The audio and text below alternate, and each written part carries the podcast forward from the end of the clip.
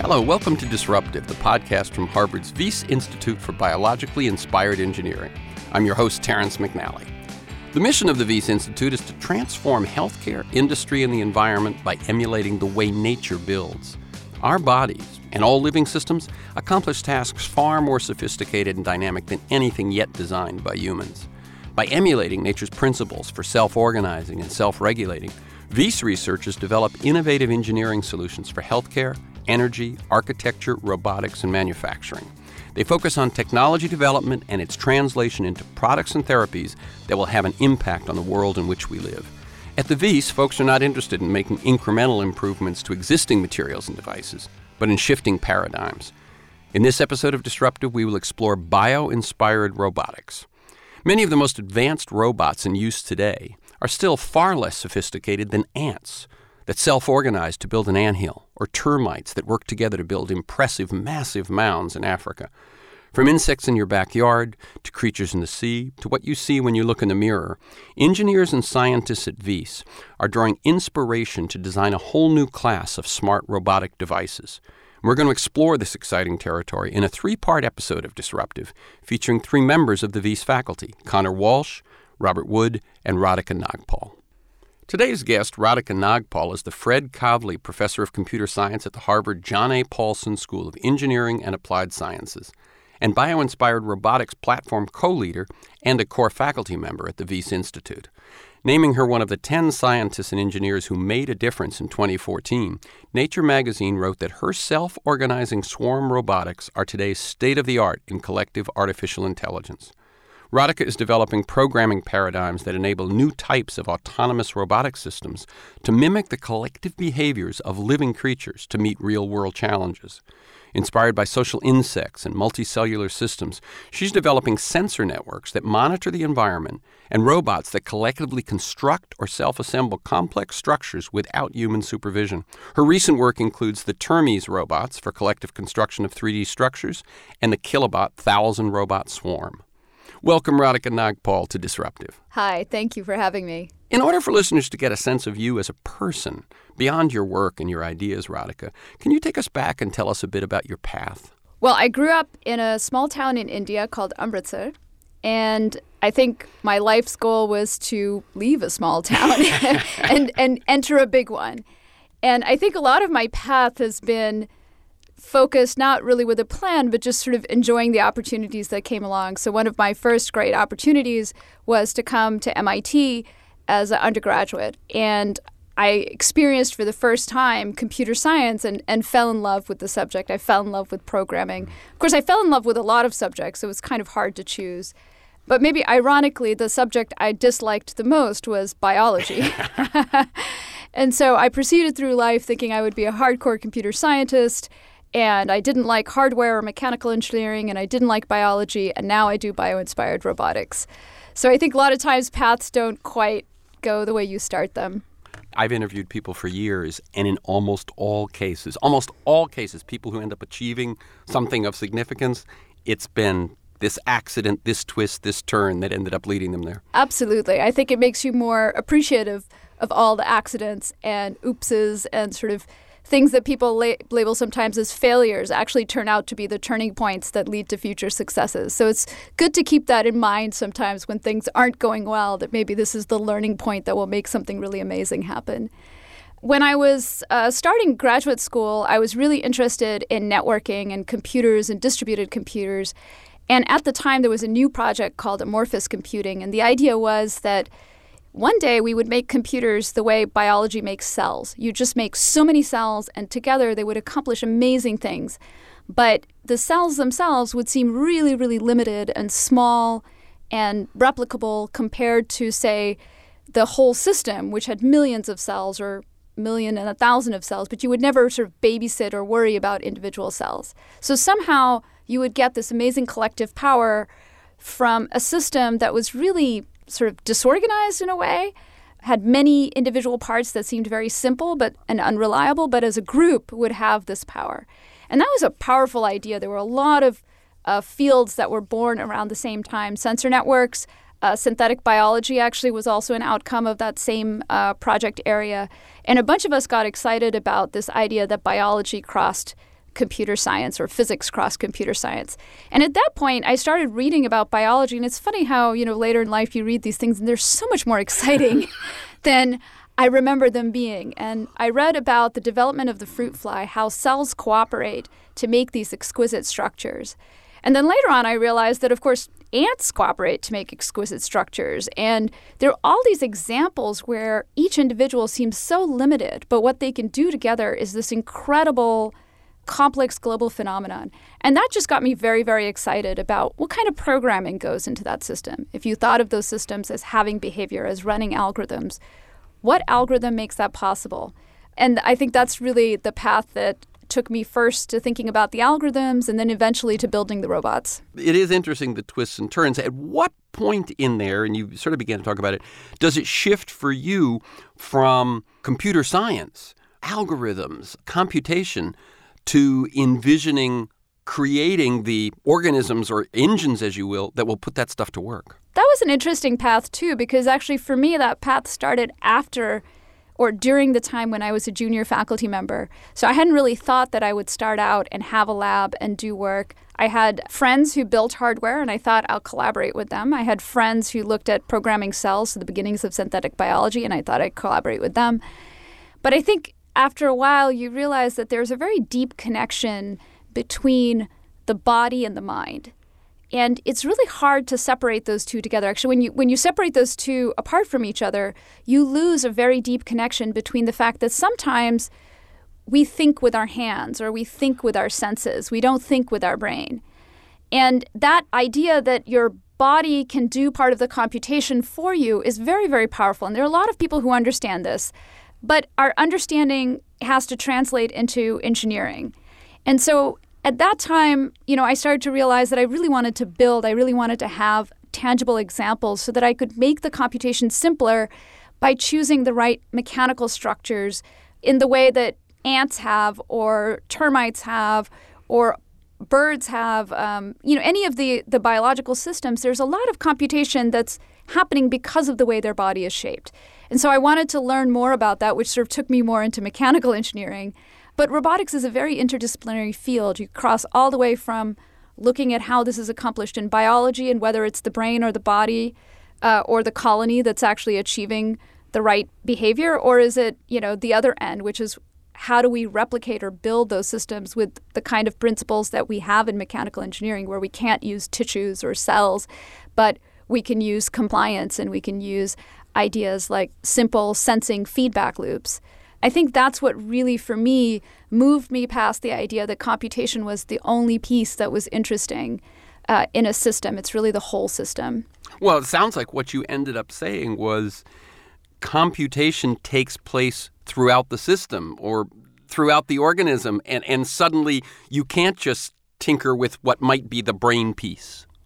Exactly. You know, and so if you think of computation happening in the body, so for example, maybe the way I walk is made better by the fact that my feet are shaped a certain way. So I can walk up slopes or my body automatically balances to certain things. Then my body is doing a computation that's helping with a task.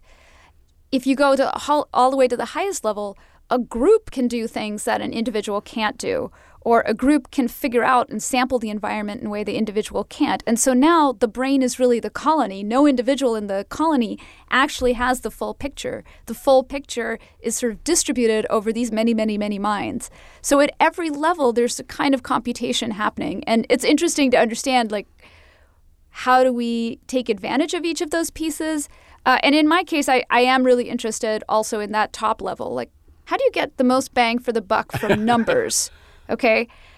And as a result, be able to reduce the capabilities of the individual to the point where they're really like ants.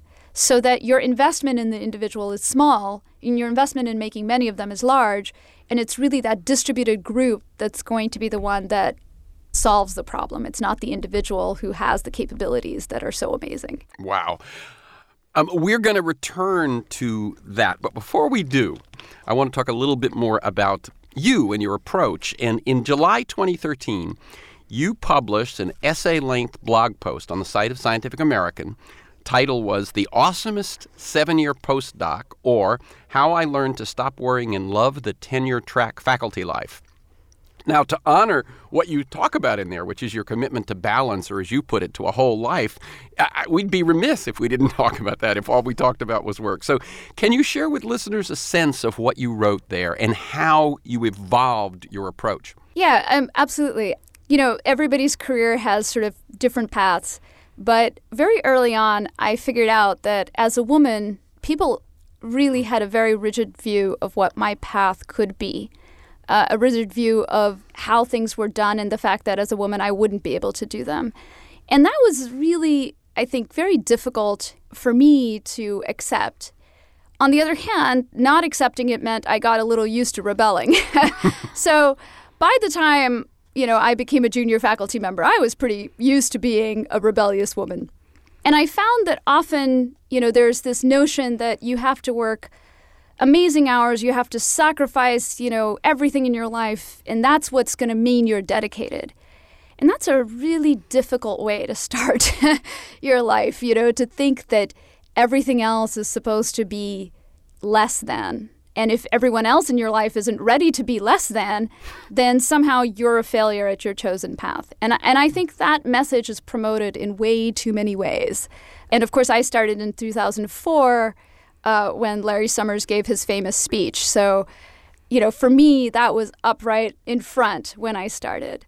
So, my article really was about, you know, if you don't believe that, then what do you believe? What can you believe that makes you go through life? And I actually believe that the best scientists are the ones who have whole lives, who aren't being a scientist to the exclusion of being a good citizen, being a mindful person, being a thoughtful person. And the truth is, if you're running all the time, you definitely don't have time for thought. so, how do you create that system where first you believe that that's true? You believe that by creating balance in your life, you're actually creating better science. And then the question is, how do you practically do it? And so, it took me a lot of trial and error on the practice part. I think I believed it somehow in the beginning, but it took just a lot of work to figure out how to practically work in a system that was not encouraging that behavior at all. And so, different points during my career, I talked to people about my strategies. And, you know, I wasn't very shy about it. I didn't advertise it openly, but a lot of people I know knew everything in that article. And they were often shocked. And they said, oh, you know, I don't think people know this can be done. I don't believe you can do this, you know? And it's like, are you sure? Do, would you ever say this out loud? And this went on for a while. and then I got really upset. I thought, you know, this is ridiculous. You know, how can people go with these false views of life? So I guess my article was kind of an attempt also to come clean. I didn't want people to think that I was willing to be that person. Even with tenure, I'm not willing to be that person. So I wanted to come clean and I wanted to sort of put it out there that I don't believe that a system that encourages people to give it all up in the name of science is a is a good system. I remember the line that struck me the most in there. So you're writing to the public, and you say in that article, if a department or, or a university decides that I'm not giving that percent of my life to them that works for them, well, I guess I'll go somewhere else. And and if a marriage partner felt that I wasn't giving. I mean, it seems like you, you're really willing to say that the whole may not fit with people, and you've got to find people that it fits with. Yeah, and it's interesting. Like, you'd be surprised. I got so much email afterwards. And to each person, there was a different part of the article that just spoke to them. Mm-hmm. And that to me, you know, people reflecting back to me what I said has been hugely beneficial to me. I mean, it, it's made me much stronger and much more committed to thinking openly about these issues and also just understanding the issues from other perspectives. So that is one example. And I think that what I was trying to hit is that all of us fear failure, right? We fear failure in a big way. And in society, we set up certain things to be all or nothing. Marriage is one of them. It's like divorce is like, oh my God, you know, marriage is supposed to be for forever, and tenure is supposed to be for forever. and I thought, wow, this is really setting you up, right? Because now you look at that and the fear that something that's going to be for forever doesn't happen to you, and you're devastated. So, how do you attack that? Well, First is to realize nothing is forever, you know? And I've decided that actually the stupid thing is that, you know, you can quit a job and you can quit a marriage. And to me, quitting a marriage was very important. I saw a lot of women in my family suffer because divorce wasn't allowed. Mm. So as far as I was concerned, divorce is one of the best things that, you know, comes with it.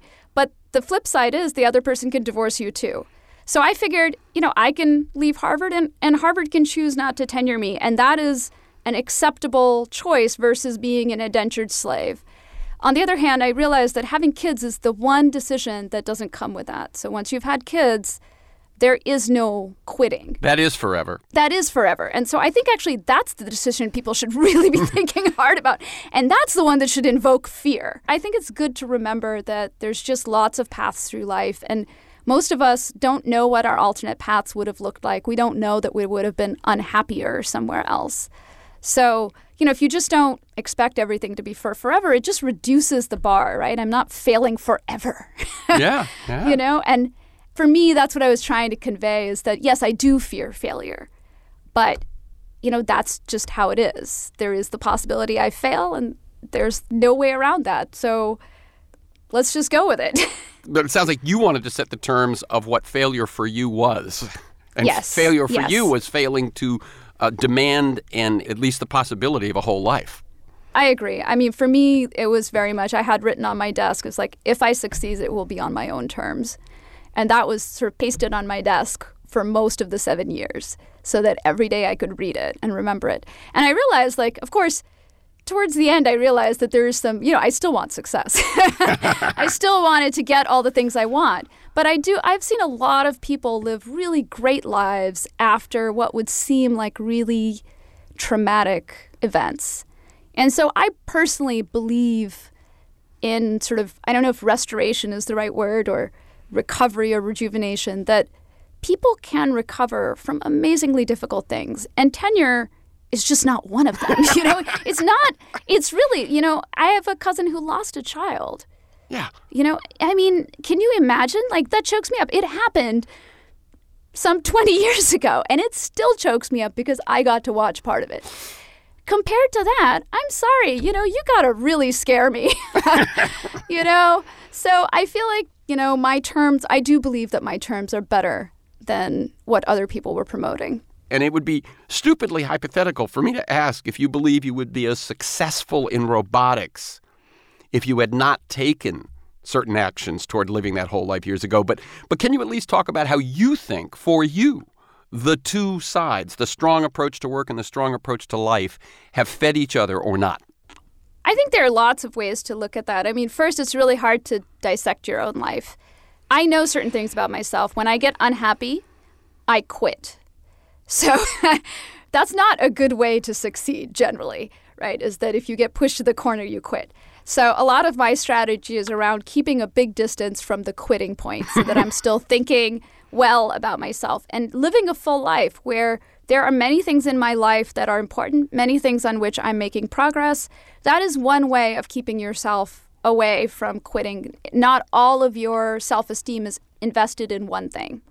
And I think this works within research too, right? We try to do different projects, we teach and we do research we mentor our students. You know, you always try to remember that there are many ways in which your life is valuable. And therefore, when one thing doesn't go the way you planned, rather than get too hung up, you know, you try to fix it, you try to understand it, you try to learn from it. You don't sit there and label it as a failure and, you know, cause yourself to go down some downward spiral because anyways, I think, as my advisor so wisely said, like we spend a lot, way too much time labeling everything as success or failure. Mm-hmm. And if we just stopped doing that all the time, we would actually be happier people. So part of, I think, it's that the ability to have many ways in which I felt my life was valuable has made me more risk tolerant in research, I think. I know that I'm doing something because I'm passionate about it and I'm excited about it and it's risky and it may not work. And I do have an obligation to protect my students. So that's where it becomes a little harder to take risk. But personally, I am okay with who I am, and therefore I can take that risk. And so I do think that in a way I've done a lot of risky projects that uh, maybe other people are not so so comfortable with. And in many cases, I mean, so many cases, it's paid off. And so I find it hard to go back and think that that wasn't the right thing to do. Like, you know, I've always worked a little bit in biology, which is not easy if you're a computer scientist because how do the computer scientists evaluate your impact in biology? It's also not easy for the biologist because you only spend a tiny amount of time in biology. So people said, oh, that's too risky to do. But every time I've worked with biologists on biological questions, it's fed back into how I think about robotics. Even more, you know, more direct things like how do cells solve problems? How do insects solve problems? How does that give us new algorithms? That's definitely true. But also, how do you think about an experiment? How do you think about a question, an experimental question in biology and computer science? What is enough proof that something is happening a particular way? We rewrite programs in computer science, but when you run a robot, there is a lot of other things happening and it's interacting with the world and it's sensing. You don't know all the things that are happening. So you're going to run experiments to try and understand why things are happening a certain way. And in that sense, we're basically replicating exactly what the biologist taught me. So there's so many ways I feel the different things you do feed into each other, and it's very hard to um, separate them out. But I think also that cross disciplinary stuff is, you know, helps in many ways. Another sort of example is, you know, my kids will come and ask things about what I do, and I'll go to uh, the Cambridge Science Festival and explain to people what I do. As I'm doing that, you know, the things that people say back to me give me so many ideas, so many ways in which they view my work that's different from an academic who would view a work or another professor or another graduate student. They really look at it differently. And sometimes those conversations have led me to work on different topics. So I like to have a diverse experience in life. I think it makes for more interesting science. You've made very clear in that article how protective you are of your time and your commitments. Are you still functioning as an advisor to Harvard WICS, Women in Computer Science, and what does that mean to you? Yeah, well, that is one of the highlights of my last many years. So, um, the Women in Computer Science group started with a very small number. Actually, it started and restarted many different times, uh, but never took off. And then about four years back or so, uh, it started with a small group. And today, there's about 300 members on the mailing list, and we talk about articles on the mailing list. They host a whole conference where uh, students from the New England area come to Harvard for a day of events and hackathons.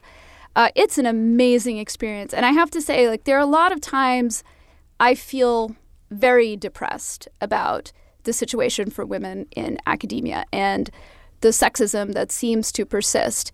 And it's really the young people who keep me going. So the Harvard WICS, you know, they I tell them it's not me who is their advisor. Uh-huh. They are actually my advisors because they're telling me how things are going to change. They're committed to changing and with that group, I feel much more optimistic about the future. I feel that these women will go out and demand that people meet their terms and they're not shy about it and they they understand a little bit better that you know everybody has pluses and minuses and it's not okay to target them as with only minuses because they're female. But it's also not okay to assume that you know you know everything because you're in computer science. And i, I love the fact that they really deeply think about the articles and that come out and the things that happen and they give me a chance to talk to a lot more people about how something affected them or feels. I used to feel very alone, you know, when some event happened. Most of the men around me don't want to talk about it or don't really want to even bring it up. And so you just read something and your heart just shrinks. And there's nowhere to go, you know. And now, in an interesting way, I can talk to the Harvard women in computer science. I think at the beginning I felt very alone. So a lot of the Harvard women are my advisors. We're going to shift into the work now. This is a question about how you integrate the biology and the computer science. I've read that a couple of your team on the Termes project, Harvard graduate student Kirstin Petersen, staff scientist Justin Werfel, actually spent time in Namibia observing and studying termite mounds. Have you actually gone to any of that type of biological observation? Yes, I got to go to Namibia too. Ah. I think part of this was a deep envy that I have been building up over a long time of the fact that biologists get to go to all these amazing places, and I only get to read papers. So, uh, so the Namibia trip was our first example. Actually, the termites are a classic system where people have studied decentralized uh, cooperation or implicit cooperation. So the idea is that termites don't necessarily, I mean, there's definitely no supervisor who's telling them what to do, uh, but there isn't even some sort of hierarchy. Instead, there's sort of these chance encounters you could think of where information is propagating, but there's also just encounters with the environment. So imagine if people together were building a puzzle. You don't necessarily need to talk. You can sort of see what other people are doing. You can see the puzzle pieces that have been placed in the past. And you can sort of infer from past actions from the environment what past actions have happened. So people believe very strongly that termites are one of the sort of key examples where this is true. Can you talk a bit about three big terms here that, that come into play in, in a lot of your work? Self organization, self assembly, distributed systems. What do those terms mean to a listener or a layman and, and examples and the role they play in your work? So I think that the distributed systems are really is a good place to start. So, and it's really easy often to understand these systems if you forget about termites and just think about us, a group of people. So if you have a group of five people doing something, it's really easy to get together and for everybody to be in the same place and sort of discuss things. Maybe as you get a larger group, you can have cell phones or something. But now, if you imagine a 100 people trying to do something together, it's not really possible for me to know what the other 99 are doing, and they're distributed over space. So they're in different locations, they're seeing different things, they're moving at different rates. And the flow of information cannot be that I know every millisecond what every millimeter that every one of the 100 people moved. Instead, if you go to the other extreme, maybe I don't really know need to know what the individuals are doing. I can just do my bit, and if I know that everybody else does their bit, then we kind of understand that all of these bits will add up together in a good way, that they won't add up together in a bad way. And the field of distributed computing is really about algorithms that function that way. So I, you can think of computers connected over wires. Uh, that's sort of a very traditional system, but the internet, as you can imagine, is a huge distributed system. But in the future, you know, self-driving cars on your road will be an incredible, incredibly different distributed system. So all of these systems, each individual can only integrate information that's close to it, but you want the system as a whole to achieve something correct. So in self-organization, it's kind of the same idea, except the assumption is really that the individuals are very much more myopic. So I really don't know. I don't know if there's a hundred other computers or a thousand other computers in my network. Uh, I don't know if we're connected in a tree or connected in a flat network. I just I know very little about the system, and I can operate on very little information, and still the system can achieve what it needs to achieve. So if you think about a distributed system and you say, okay, make each individual in the distributed system simpler and more of them, then you're sort of moving towards the field of studying self organization. And self assembly. Yeah. So self assembly is sort of a very specific kind of self organization. It's also something that isn't usually studied in distributed computing, which is, you know, how do you form structures? And in physics, self assembly is, you know, how do snowflakes form? Right? That's a good classic example of a, a really beautiful self assembly. And the assumption is not that there's a water molecule who knows exactly what shape they want to form and they collect and talk to the other molecules and tell them exactly where to stand until you get the perfect shape. Instead, somehow there's this process where a structure is able to form, but the individual rules are actually quite simple. They might be rules of just adhesion and repulsion, and somehow the adhesion and repulsion or the specific way molecules fit together means that the assembly proceeds in a particular way. So, as a distributed system, you could say you just have this bag of stuff and you shake it, and now suddenly, even though each individual part only can interact with things near it, you're supposed to get the end structure that you want. So, the field of engineered self assembly is basically how do we make the molecules or the robots or the cells that self assemble the thing we want, as opposed to the thing that they're naturally going to do. I'm interested in self assembly because at one level, you could think of you know, in the future, creating programmable materials the way we have 3D printers. Imagine materials that could self-assemble into one structure, and then you melt them and self-assemble into another structure. So there's a lot of emphasis on this idea that we could create these kind of active materials that could change shape. And at the other extreme, if you think of robots putting together a house, mm-hmm. that's also a form of assembly. The parts of the house are not putting themselves together, they're not smart beams but actually, the very act is exactly the same. So, any kind of assembly process where many individuals are assembling together is essentially a larger version of self assembly. So I found that that's one of the interesting areas. You know, you have to ask, like, if you're going to make a structure that has something very, very specific at the end, you want to make a fruit fly. How much of the picture of the fruit fly needs to be in an individual cell? That's essentially the question. You know, what's the program that goes in the cell that self assembles a fruit fly? And I think there's so many people who are fascinated with this question from within biology to physics to uh, synthetic biology to computer science uh, that it, there's just so many ways to think about the problem, and I find it really exciting. In February of 2014, your research group announced Termes, the creation of a robotic construction crew capable of assembling blocks into 3D structures without any human intervention. No foreman, no central brain. What is the story behind this? What inspired you? And then a little bit of the path. What's a little bit of that story of how you got to that moment? So I actually started working on this project, I want to say around 2004.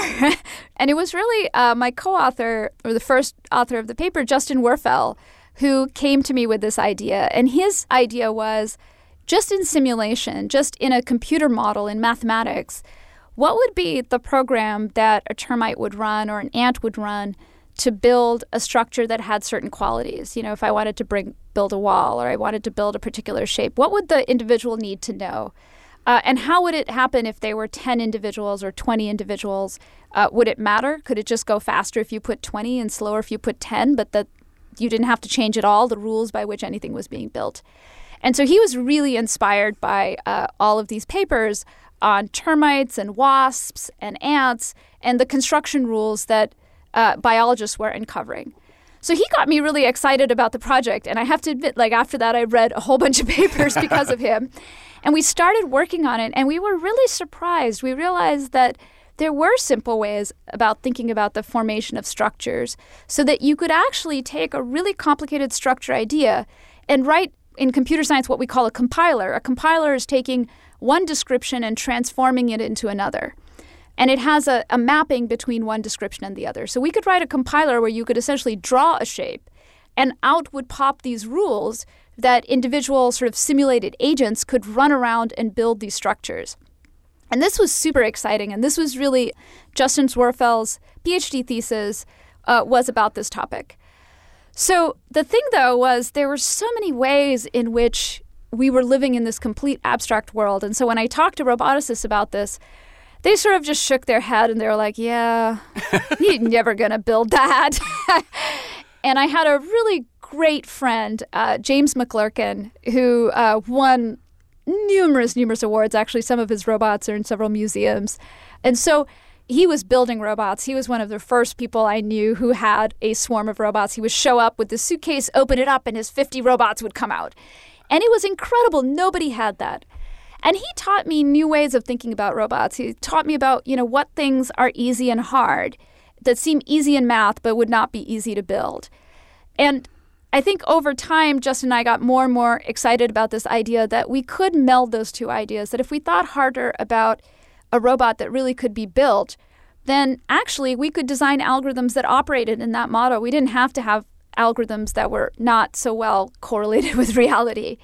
And so that actually led us in this direction. And we did actually a couple of uh, Lego Mindstorm robots. This was actually my start into robotics, was actually using Lego Mindstorms. And then Kirstin joined our group. And so Kirstin actually independently in Denmark had been thinking about the same ideas with her master's thesis and how would you build robots that could move blocks around and climb over them. So how would you make three-dimensional structures? So just to give you a sense of what's challenging, robots that climb are a cutting area of research. Robots that manipulate are a cutting area of research. Now you're asking a robot to pick up something and climb over the structure previously built while carrying this thing and then place it well. And so you're basically taking like the worst of climbing and manipulation and sticking it together. So the question was, you know, is that actually going to make it easier or harder? So your first impression might be that's just taking the worst of both worlds and putting them together. But the flip side is that a lot of times, you know, we build structures, we work with tools, right? We work with tools that fit our hand. We don't work with tools that, you know, only a chimp can use. So, and the chimps use tools that are appropriate for them. Birds use tools that are appropriate for them. So, customizing both the material you're manipulating and the robot that's manipulating it turns out to be a very key thing that can be exploited. And that simplicity, like, you know, termites have these very special mouth parts that help them manipulate mud in really well ways. They're not good for manipulating other things. So we built our robots to be really good at manipulating particular kinds of blocks. And we changed our algorithms to think about how we would compensate for the fact that, you know, robots can't build things that will fall over halfway through or they can't lock themselves into a hole or they're not going to be able to communicate with other robots that are behind a wall or far away. So can they do it without any communication whatsoever? And so we melded sort of all of these different ideas together. So, you know, Justin's really deep speciality is mathematics and algorithm development and thinking about decentralized systems. And Kirstin is an amazing builder. Uh, and I'm just fundamentally sort of interested in implicit coordination and networking. And so the three of us together were just this team where we constantly went through different ideas, and it was a terrific time. So the paper came out in Feb 2014. And we really started the project four years earlier. So it was four years marathon getting to that point. It was definitely not something that sort of emerged overnight. Uh, and there were points in the middle of the two year point where I think all of us just thought we were doomed. Like we were just going to stop at the halfway point and declare victory and say, okay, we learned that this is harder than what we thought. And, you know, this is it. And you do. You know, I think that that's also important that you have successes and failures. And even our final paper is both, to me, a success and a failure.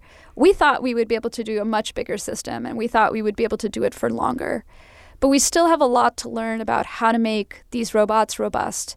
So, for example, you know, the robots, there are lots of error correction that happens in the system. And we thought about low level error correction and high level error correction. But if a robot actually fails on the structure, you need a tow truck, you know? And so it's interesting that, you know, you look at termites and they're able to drag the dead termites out of the way. They're able, they just build over them. Like they have a lot of ways in which they can compensate for the world. And we built these robots and they're super specialized. And making, you know, thinking about how are we going to have robotic systems where many robots work together? Well, some of them are going to fail. How do we deal with those failures? You know, which failures require creating essentially an immune system or basically the second layer of robots that is looking for failures and clearing them up. And I think that's, to me, all of us are really excited about thinking about this because I think up till now, we just gave up on that part. We're like, okay, that's it. You know, we can't solve this, or, or oh, there'll be another robot that will come and take it away, and that sounds like a horrible and difficult one, but we're just going to ignore it. But I actually think that what we were learning in that process was we're learning how to build more robust robots. I think that was one sort of lesson. The second, like I said, is the more robots you have, the more failures you will have, even if they're low probability. So, how do you deal with rare failures and whether you need an immune system? I think the other thing we learned is that, you know, humans can build in very rigid ways. We build out of bricks and we build out of two by fours. Insects build out of mud and sticks and much more compliant structures. And as a result, when they're in an environment that doesn't fit their model, they don't need to level the ground in order to get something done. They basically, you know, termites will build totally functioning mounds that lean against a tree. You know, and as far as we know, they're just taking advantage of the tree. They're like, oh, this be part of the wall. We'll just, you know, put it right in this corner. Uh, bees do that. So if we wanted to have robots that were actually in a disaster area or building levees or sort of put in an environment that's unfriendly, we'd really want a system that's more like the insects and less like people, where we need to cut everything to the specification, have a blueprint, clear the ground. And so maybe robots that actually manipulate sandbags is better than ones that manipulate bricks or, or square objects. So manipulating sort of softer materials might be really interesting. So I think all of the ways in which we didn't achieve our goals, although, you know, we're pretty excited what we did achieve, but all of the ways in which we didn't achieve our goals are actually the starts of really new investigations. Like, well, why did this happen? Why didn't we think of this before? And if we did think this way, how is it going to change our whole thinking about collective construction or our whole thinking about self assembly? And I think that to me is what keeps me going. And what stage is that work in? In other words, how far have you gotten along producing hardware versus just the theoretical paper? The paper in Feb 2014 was really about uh, having a combined hardware system. So that's really what took us the four years, is building the full hardware system. So we we're not working on that particular version of the hardware system anymore. Uh, but with a former postdoc of mine, Nils Napp, who's now a, a professor himself, we actually started working on robots that deposit foam. So, trying to look at robots that were actually manipulating material that's much softer and fuzzier, and basically you could, you know, get yourself out of any system, and also looking at robots that could build structures where you didn't know the end goal ahead of time. So, an example would be let's say you put a robot in a situation and it needs to reach some light or it needs to reach some particular goal. But there's a bunch of rubble in front of it and it can't get over it. Can it build itself out of the situation? And so you don't know exactly what you need to build, but you do know that you need to build some sort of ramp that's basically going to get you there. And obviously, since you can't climb over these rocks, there are things that you can and cannot climb over. So we looked at how we would algorithmically solve that. And I think we have a lot of really interesting answers there. So that project is still is sort of halfway through and I'm thinking about how that one is going to morph and I think Nils is also thinking about how it's going to change. But self-assembling in the face of real uncertainty. I think that's sort of the direction in which we're both trying to build hardware, uh, but also I think where the mathematics gets much more complicated. We're not as good thinking about spatial problems when they're not sort of in a nice gridded world or in a nice sort of rectangular world. That's very comfortable for us in geometry. But thinking about sort of arbitrary functions in the environment is a little bit harder. Um, so there are a lot of, I think, technical reasons why we just, as of yet, don't have as good ideas about how to do it or even how the, the insects do it. This is also part of the reason the Namibia project is really interesting to me. So we're continuing that project and we're working very closely with biologists to understand how are the insects thinking about building when they don't have a very specific goal in mind, but they have a function in mind. They're either building for shelter or they're building to get out of something or they're building to close something. And they're really just responding directly to the environment to take decisions. I think the more we understand techniques from insects, which are, you know, easier to study than say beavers.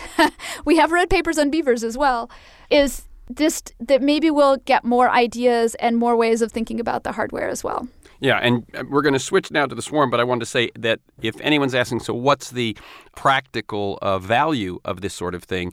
You referred to it a little bit that could we build a system of robots that could deal with natural disaster areas or areas of danger to humans, and they could go in and sandbag a levee or do something with something that's happened in an explosion and that sort of thing, right? That's that's sort of the the picture of where that could go. Absolutely. That's part of it, but also if you think you want to build underwater, right? Or you want to build in space, yeah. In space, or you want to build in the desert, right? Where are the places where we could basically not send people, not have to worry about their lives, instead send a whole bunch of cheap robots and not worry about the cheap robots either, right? If you send a super expensive robot, that's doing a terrible job, then you might as well send the people in. But if you're sending a lot of robots that are doing a reasonable job, then they're machines. They're not alive. And so that's a really big difference. I think there's many environments where robots can build small structures to help.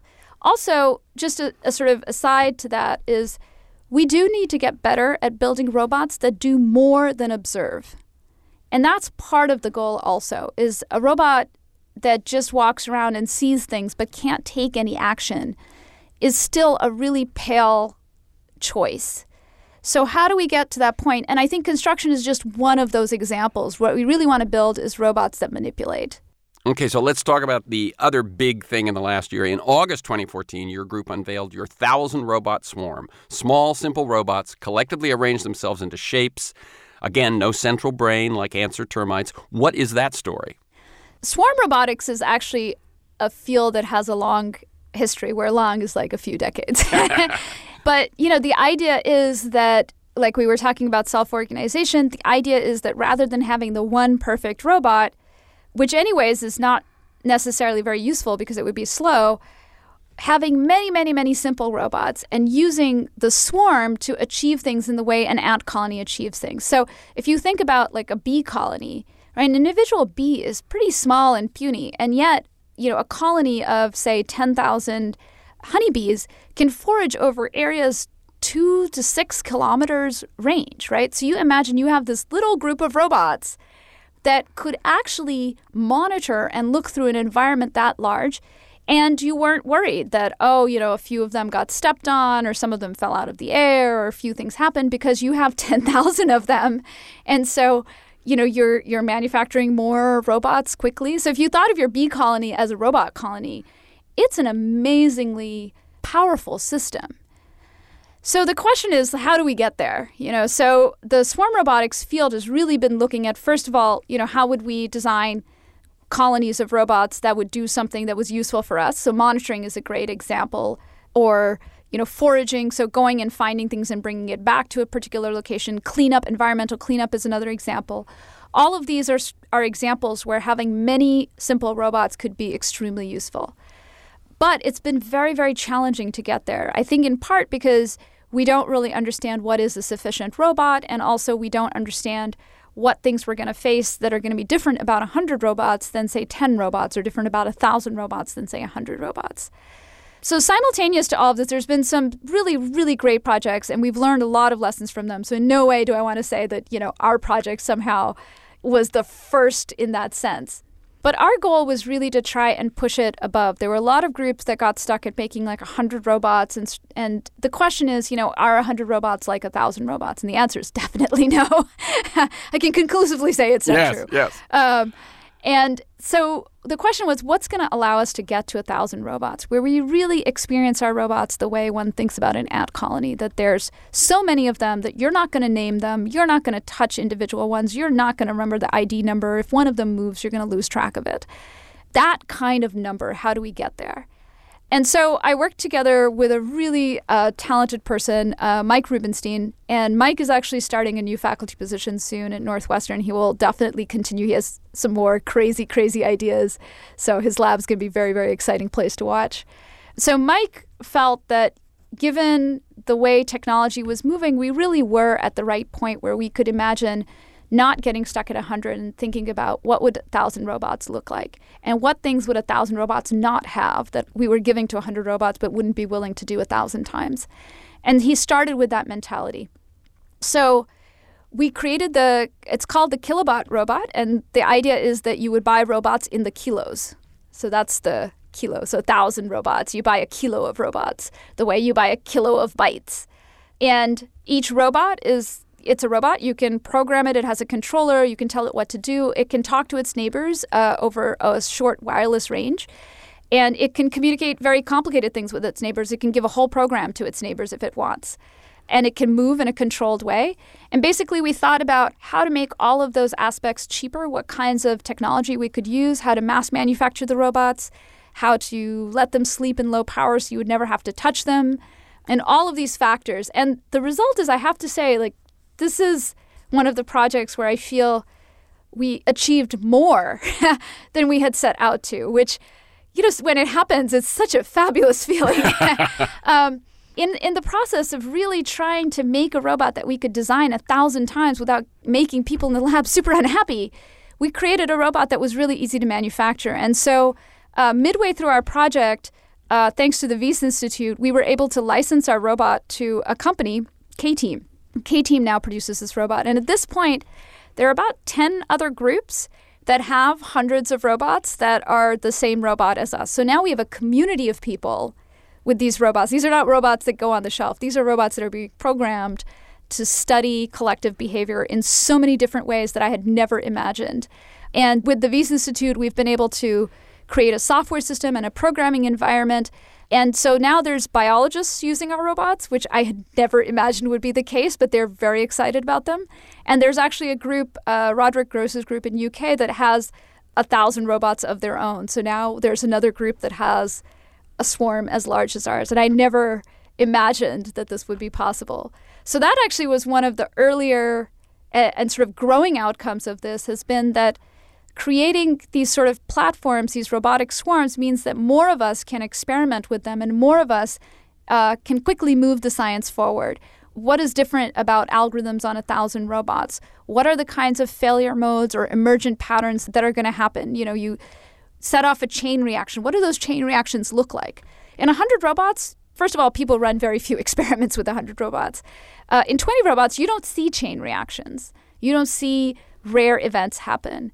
In a thousand robots, you see every rare event happen because a thousand robots for a long amount of time, you're just playing a probability game. When we started programming these robots, we learned very, very quickly how incorrect our assumptions were, our mathematical models were. And now we're starting to sort of really understand more and more about how to better program these systems to be really resilient. And just so people get a picture, what you did when, when I first heard about this story on, on the news, what you did with those thousand robots. So we wanted to demonstrate that you could program a thousand robots, which are all super unreliable, not precise, can only talk to their neighbors, that you could program them to do something that was really specific and predictable and much, much larger phenomenon than any individual robot could experience itself. So we chose self assembly or we chose shape formation because that's one that you can really show that somebody can pick an arbitrary thing and I have a compiler that will put the rules and the robots will actually form it.